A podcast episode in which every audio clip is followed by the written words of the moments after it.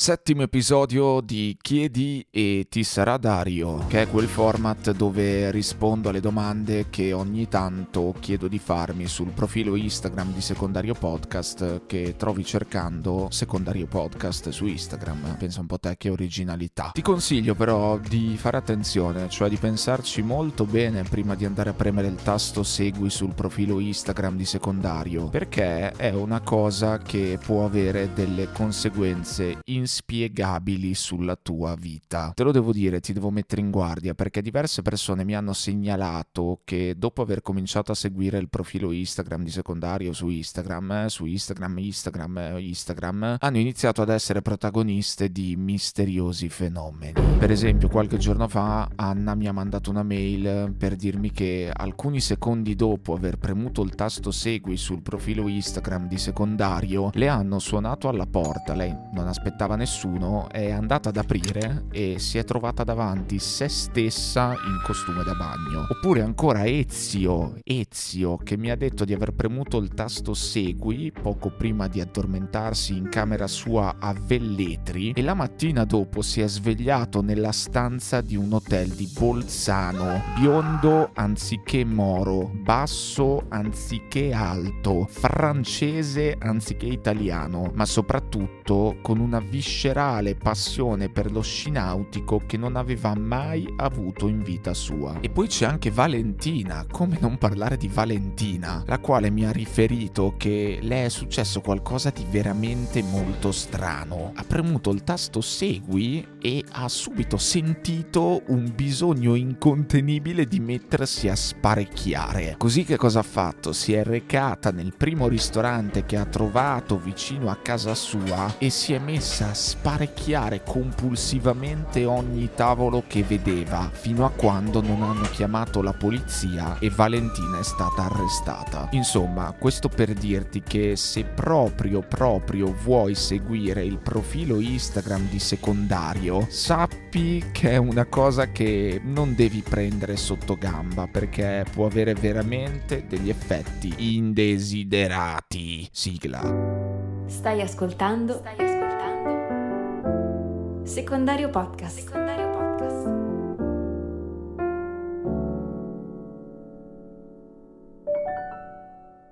Veronica scrive: È meglio rischiare o fare contenti gli altri? Interessante questa opposizione che proponi nella tua domanda, Veronica. È interessante perché messa così sembra che rischiare voglia dire automaticamente far contenti se stessi, mentre al contrario non rischiare voglia dire far contenti soltanto gli altri. Messa così sembra che dare retta agli altri significhi intraprendere la strada più comoda, mentre dare retta a se stessi significhi invece scegliere quella più complicata. Mi viene in mente il classico caso del ragazzo che deve scegliere che università fare una volta terminate le scuole superiori. I genitori, cioè gli altri, spingono per giurisprudenza, per esempio, affinché porti avanti, che ne so, lo studio legale di famiglia. Solo che il ragazzo vuole iscriversi a filosofia perché a lui non gliene frega nulla di nulla di niente di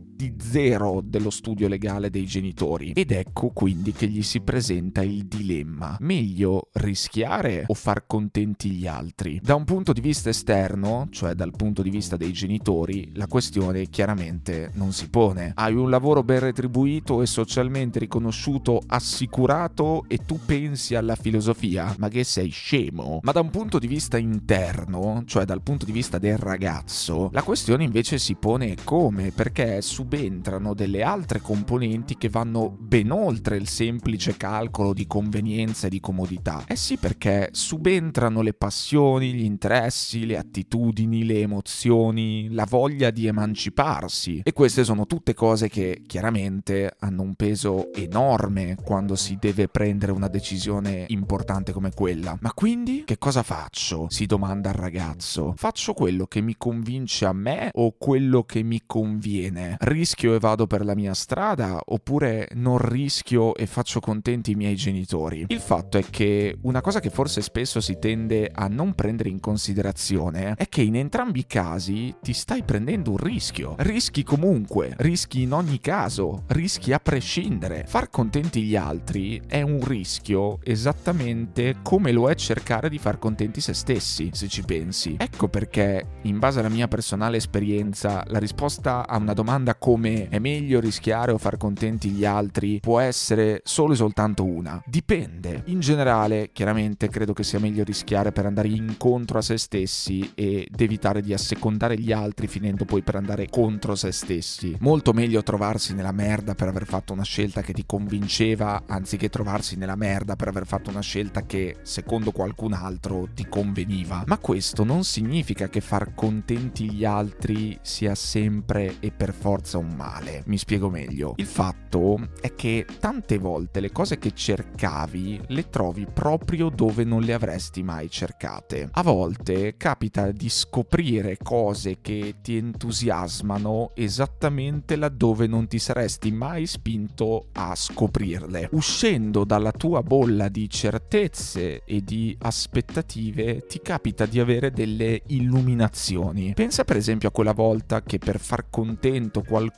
hai fatto una cosa che non ti andava assolutamente di fare e che non avresti mai fatto di tua spontanea volontà e poi invece alla fine quando l'hai fatta hai scoperto qualcosa che ti ha fatto pensare che avresti dovuto farla molto prima. Quello che voglio dire è che ognuno si crea le proprie personali convinzioni e personali aspettative su di sé e sugli altri ed entra così in un meccanismo tale per cui fa di tutto per confermarle. A tutti penso che sia capitato di vedere malamente smentita una propria convinzione. Ti convinci che una certa cosa non fa assolutamente per te e te ne tieni completamente alla larga, ma così facendo non fai altro che confermare la tua convinzione e impedirti di verificarla o di smentirla. È sempre quel discorso lì, quello delle profezie autoavveranti. Ti convinci che una cosa sia così e quindi quella cosa diventa davvero così. Mi viene in mente una cosa che mi ha raccontato Chiara, una ragazza che ascolta questo podcast con la quale ho registrato un episodio di insieme che al momento, mentre sto registrando questo, deve ancora essere pubblicato. Chiara mi ha raccontato che una volta sveniva quando faceva i prelievi e adesso sai che mestiere fa? L'infermiera. E sai perché fa l'infermiera? Perché quando era alle superiori fece un favore dei suoi amici che le avevano chiesto di partecipare a un corso da soccorritori che avevano organizzato. Praticamente costrinsero Chiara a partecipare soltanto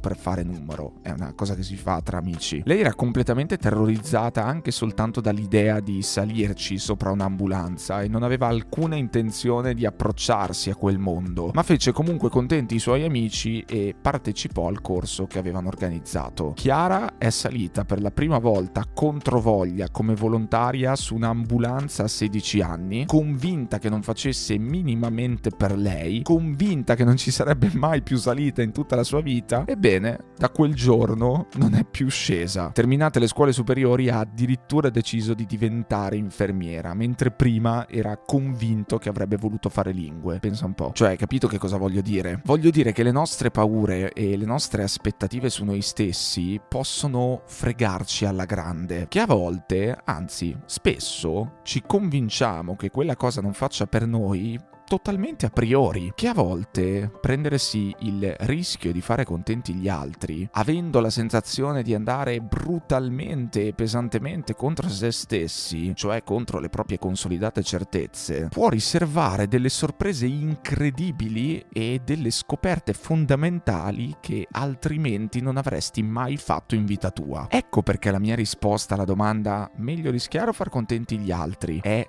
dipende, perché a volte per far contenti gli altri poi finisci per far contento o contenta anche te. Altre volte invece credi di far contento o contenta te e invece alla fine scopri che ti stavi sbagliando, che quello che credevi ti rendesse contento o contenta in realtà non lo fa. Dipende. Dipende sempre, dipende dal caso, dipende dalla fortuna, dipende dalle circostanze, dipende dagli incontri, dipende dalla vita, dipende tutto dalla vita. Joan scrive: Qual è l'emozione più forte che tu abbia mai provato?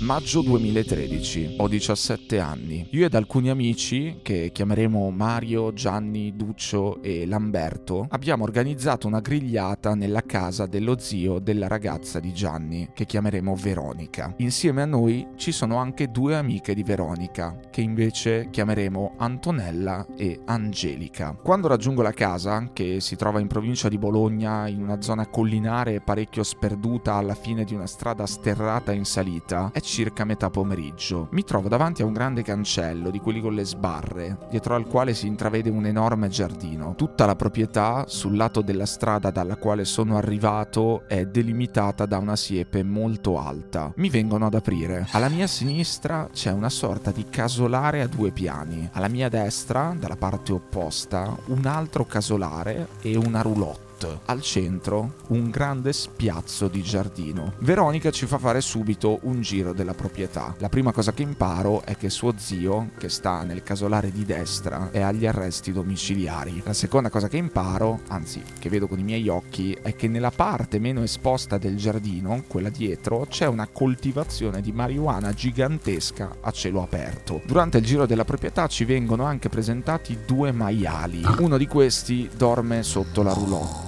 mentre l'altro scorrazza allegramente insieme a noi per tutto il giardino. Verso le 18 ci mettiamo a fare quello che si fa ad ogni grigliata vecchia maniera che si rispetti. Mettiamo della musica dalle casse, scegliamo chi deve occuparsi della cottura della carne prendendoci a cinghiate sulla schiena a vicenda, cominciamo a bere una discretissima quantità di birra. Qualcuno intanto monta le tende nel giardino in cui avremmo poi dovuto dormire la notte. Tutto fila liscio, si ride, si beve, si mangia, si scherza, l'atmosfera è distesa e goliardica. A un certo punto arrivano a salutarci anche la mamma di Veronica insieme al fratello più piccolo di lei e alcuni amichetti.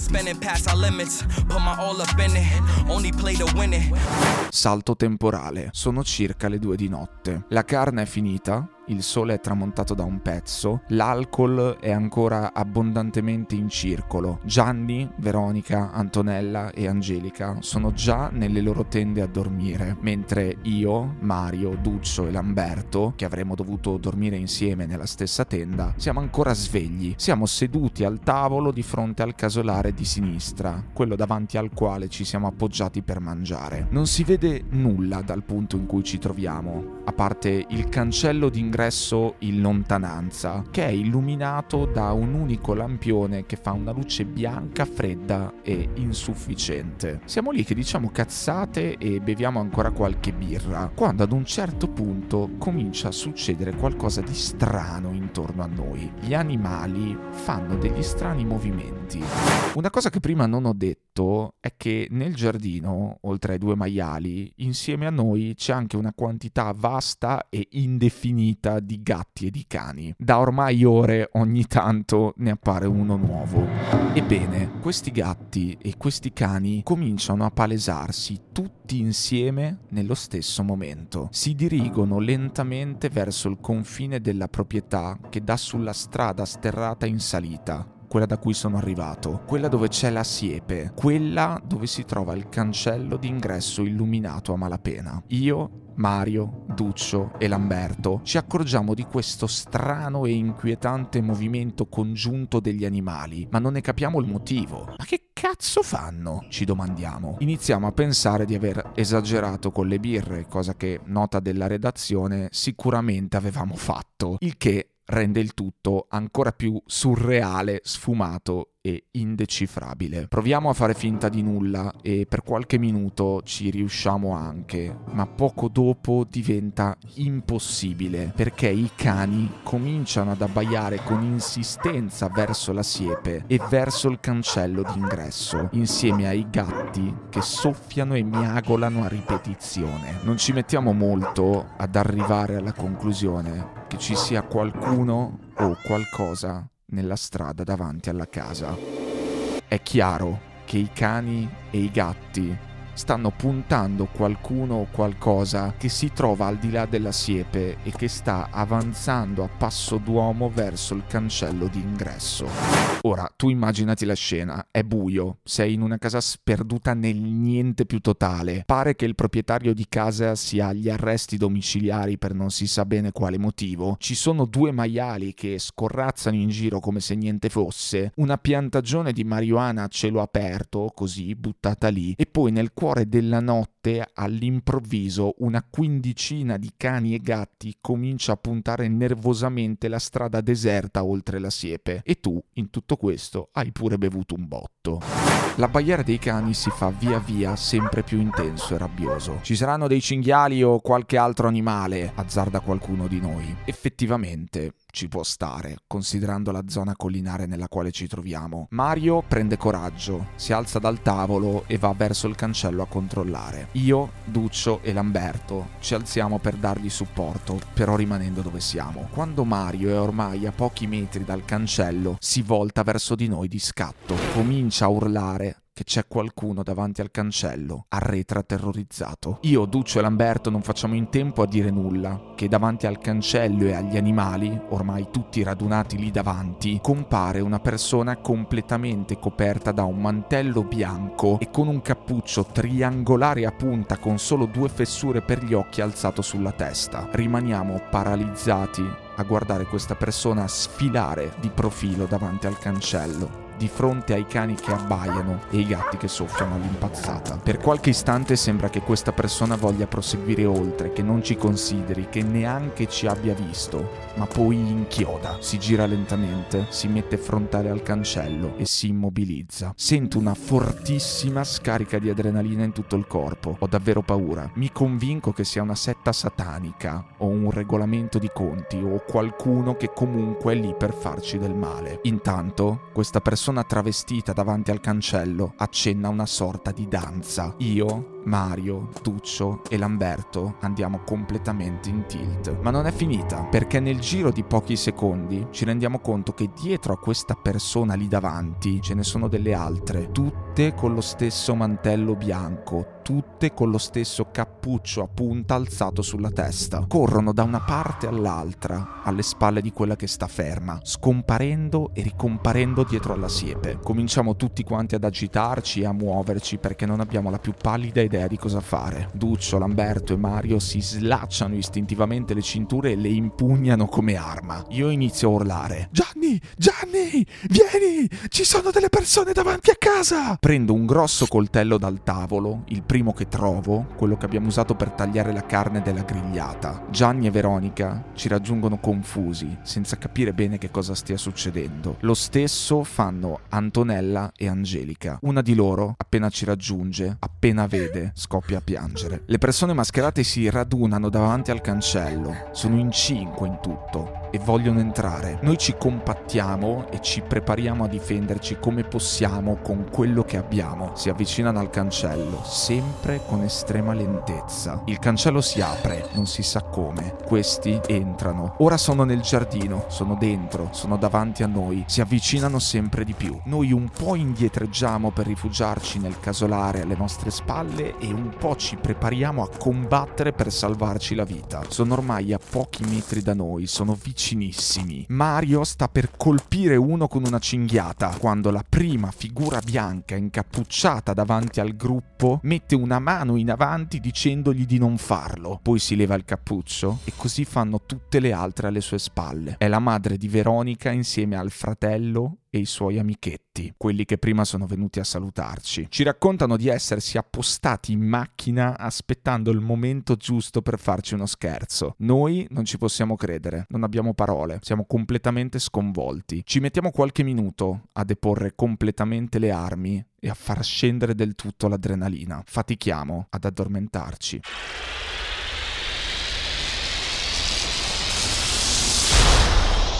Ecco Joan, eh, questa è una situazione che io ho vissuto davvero e che mi ha fatto davvero provare delle emozioni fortissime. Forse sentita così fa ridere, ma posso assicurarti che è stato uno scherzo talmente ben organizzato che mentre succedeva, mentre c'erano quelle persone mascherate e incappucciate davanti al cancello, io ho davvero pensato al peggio. Cioè io ho davvero avuto paura quella notte di essere ucciso da qualcuno, di essere finito in in mezzo a una setta satanica di qualche genere, o un regolamento di conti, non lo so. Poi calcola anche che avevamo bevuto, cosa che contribuì sicuramente ad amplificare tutto quanto e rendere il tutto ancora più assurdo. Insomma, spero che possa andarti bene come risposta. È stato un evento piuttosto forte che ancora oggi mi ricordo e racconto.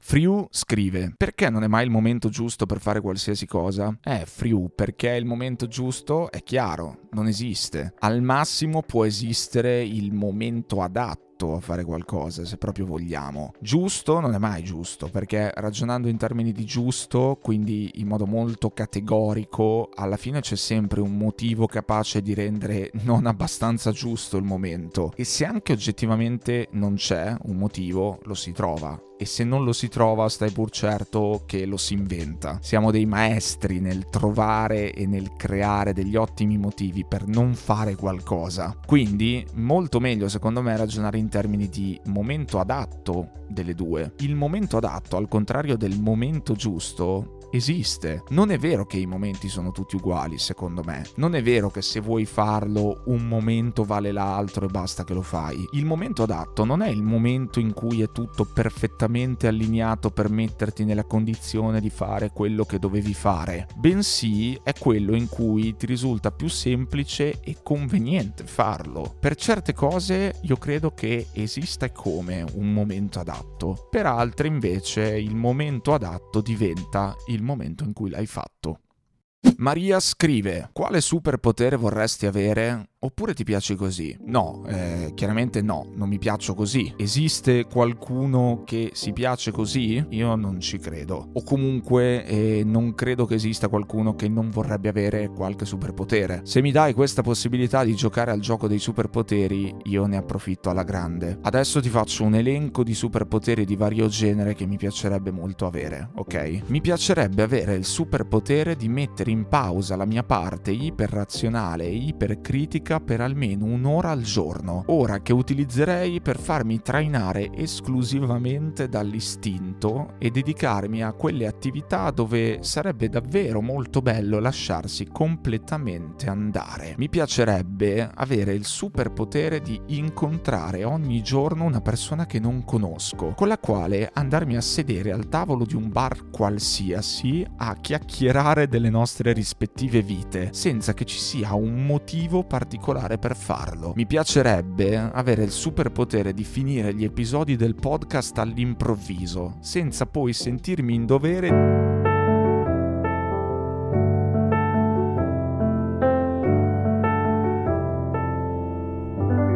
Hai ascoltato? Hai ascoltato? Secondario Podcast.